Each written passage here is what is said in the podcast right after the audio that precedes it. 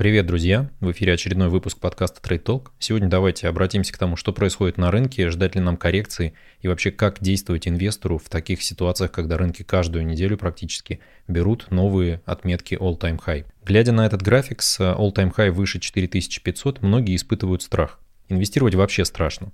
Инвестирование это всегда про риски, и природа в нас заложила желание избегать рисков.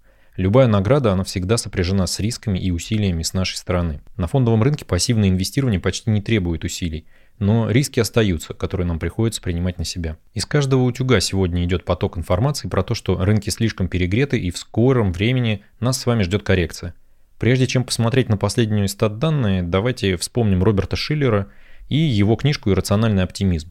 Откуда появилось такое название для книги?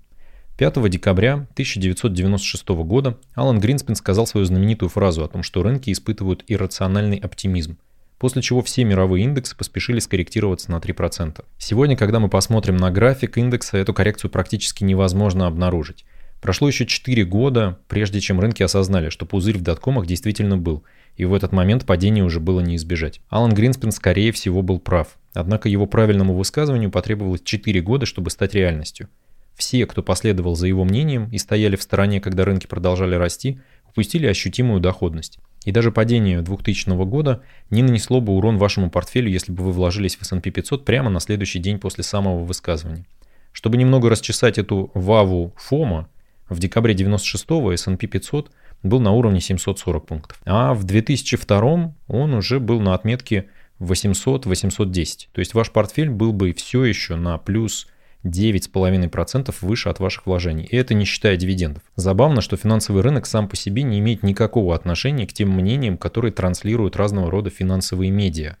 Сюда я отношу мнение аналитиков, потоки передач с финансовых ТВ, шоу на ютубе, все эти сайты и платные телеграм-каналы. Сначала эта особенность не бросается в глаза, но успех того или иного оракула в финансах зависит от его высказываний, а не от результатов его инвестиций. Обратите внимание на Джима Крамера с CNBC, Степана Димуру с РБК в свое время, да, сейчас независимого аналитика, и Василия Олейника. А самый простой способ стать знаменитым в этой среде – постоянно быть предвестником апокалипсиса. Природная осторожность меня также настраивает на усиленное ожидание негативных сценариев в инвестициях.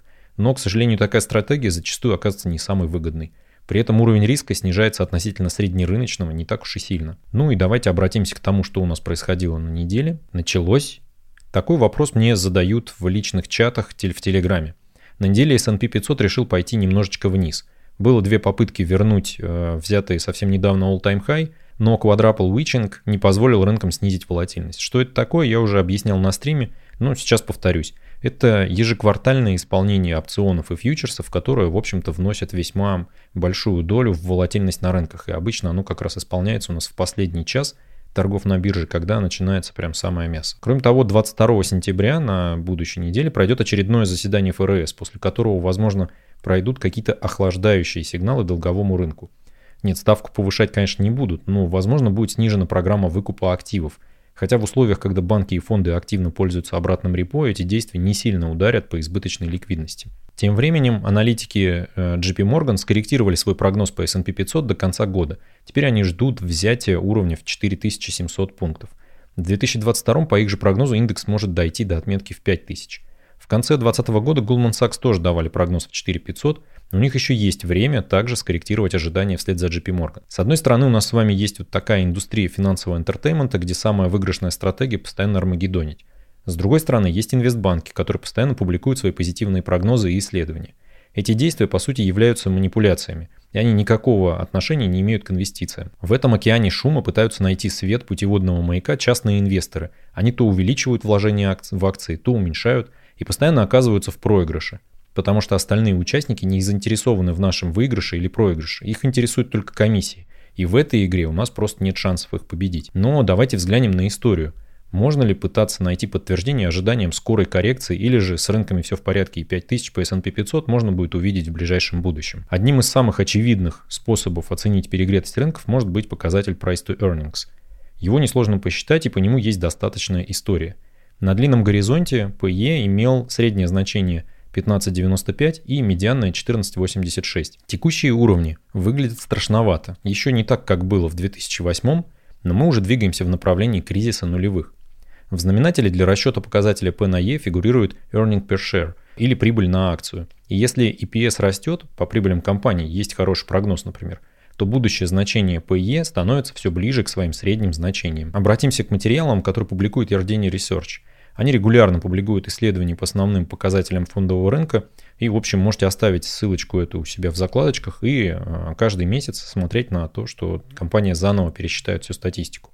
Текущие значения по forward PE, да, то есть будущего мультипликатора P на E для индекса S&P 500 находится на уровне 20,7, что совсем не так страшно, как текущая 34,58. Итак, мы с вами пока еще очень далеки от ситуации, которая была во время кризиса доткомов, но и совсем не перегретыми рынки назвать нельзя. Если сравнить со средними значениями, то выходит, что у нас есть потенциал падения индекса до 25%.